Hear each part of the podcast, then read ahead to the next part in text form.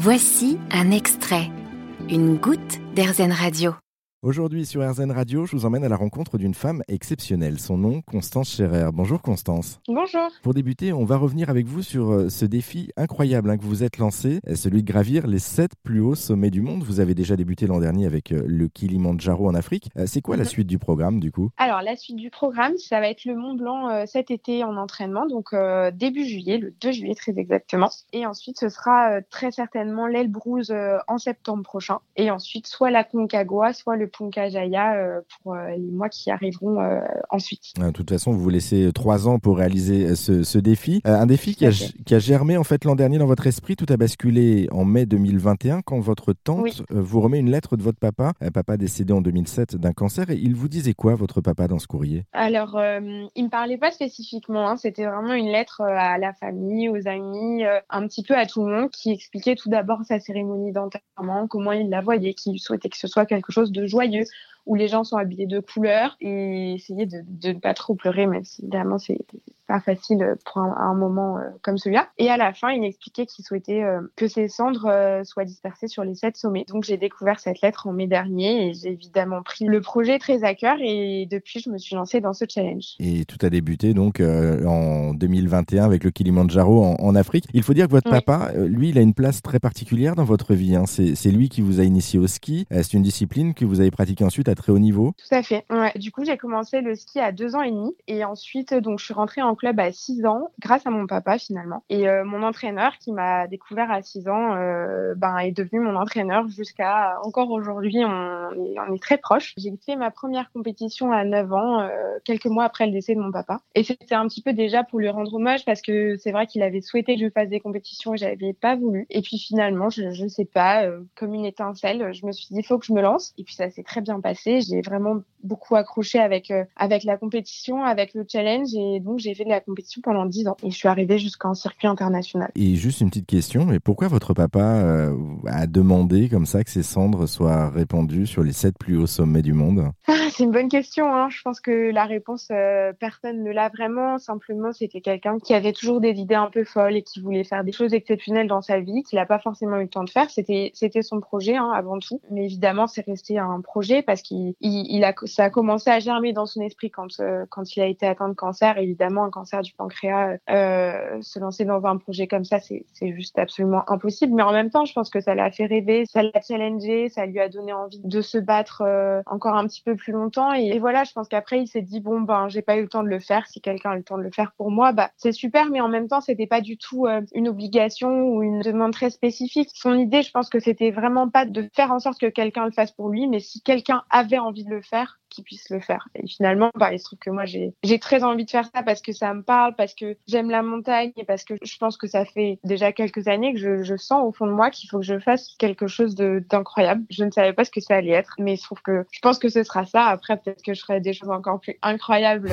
après ce challenge. Hein, euh, on verra, c'est l'avenir nous le dira. Mais je pense que commencer par ça, c'est déjà pas mal. Ouais, et puis il y a, y a votre maman qui a déjà un petit peu euh, tracé le chemin parce que euh, elle, elle a essayé de monter le Mont Blanc, le Mont Blanc que Mm. vous allez justement euh, grimper cet été pour vous entraîner dans les Alpes. Euh, comment Mhm. est-ce que vous vous préparez au quotidien justement pour euh, ce challenge? Parce que c'est aussi un challenge Mm. euh, physique, un challenge mental.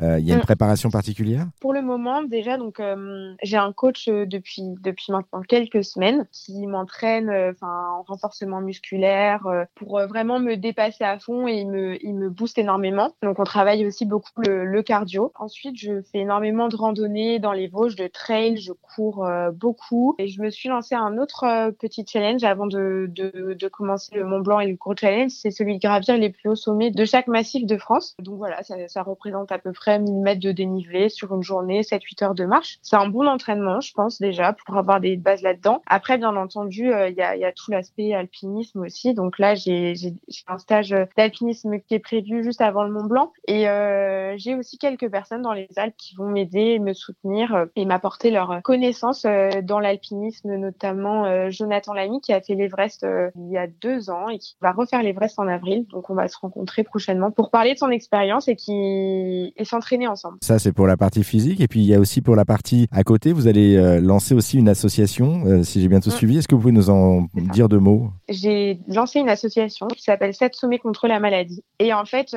cette association, elle, elle fait écho avec mon histoire, avec ce que j'ai vécu. C'est-à-dire que je souhaite aider les enfants euh, dont un parent est atteint de cancer, tout simplement parce que euh, ben, quand euh, j'avais entre 5 et 9 ans, quand mon papa était malade et qu'il n'y avait aucun accompagnement prévu pour ses enfants, enfin pour, pour moi notamment, ma maman m'a emmené chez un, chez un psychologue à l'époque et puis ça s'est honnêtement pas très bien passé. Un jour, je lui ai dit, je veux plus jamais y retourner. Et, et je pense qu'il y a vraiment un manque de soutien, un manque de, de suivi pour ces enfants qui finalement ben, vivent aussi un drame et souvent dans les familles, ben, ils sont déjà tellement bouleversés eux-mêmes qu'ils ont du mal à gérer en fait un enfant à côté. Pourtant, euh, c'est quand même super important pour que l'enfant puisse correctement grandir et, évoluer. Et, et, voilà, donc j'aimerais leur, euh, leur apporter mon soutien, j'aimerais leur raconter mon histoire, j'aimerais ben aussi leur les faire peut-être un petit peu rêver via ce que ce challenge que je me suis lancé. Et puis ben euh, évidemment proposer des activités, les accompagner. Et, et je pense que c'est plus facile peut-être de discuter avec quelqu'un qui a vécu la même chose que soi plutôt que des médecins et être encore dans ce cadre médical. Donc ça c'est le projet associatif et puis on peut aussi vous aider avec une, une cagnotte en ligne Litchi.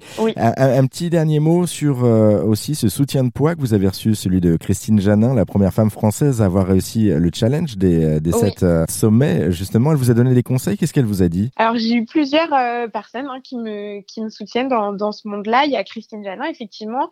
Il y a aussi Jean-Pierre Frachon, le premier Français à avoir fait les, les sept sommets que je vais rencontrer prochainement, et Mike Horn aussi. Du coup, pour Christine Janin, donc c'est assez incroyable étant donné qu'elle a aussi son association, euh, donc euh, à chacun son adresse.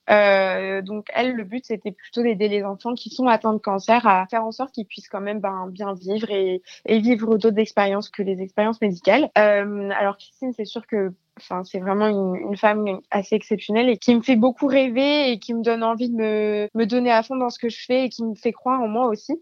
Donc elle, elle, est médecin, elle s'est lancée dans un premier 8000 à, à 23 ans, si je me trompe pas. Et puis ensuite, euh, elle a fait l'Everest quelques années plus tard et elle a eu vent de, ce challenge des sept sommets qu'elle a ensuite réalisé en quasiment un an. Donc moi, je me laisse un petit peu plus de temps. Elle, elle avait 33 ans quand elle a fini ces sept sommets et finalement, les, les, les recommandations, enfin, ce qu'elle, ce qu'elle m'a dit, c'est que faut, faut croire en soi en fait. Voilà, faut, faut s'entraîner, c'est sûr. Ça va pas être facile. Là-dessus, on est d'accord. Mais la, la, plus grosse partie, c'est le mental. C'est ce dont on se sent capable de faire. Et, euh, et je pense qu'elle a bien compris que je me, je me sentais capable de faire ça. Donc elle m'a, elle m'a tout simplement dit que qu'elle savait que j'arriverais au bout. Après, euh, voilà, peut-être qu'il y aura un échec euh, à cause de la météo ou autre. Ça, on sait pas. Mais, mais elle m'a dit que qu'elle croyait à 100% en moi et en mon projet. Eh ben nous aussi, en tout cas, on va vous suivre hein, sur les réseaux sociaux. On peut, on peut vous suivre euh, vous, on peut d'ailleurs vous suivre via rzn.fr avec, euh, il y aura vos, vos réseaux sociaux d'indiquer sur, euh, sur le site mhm. internet.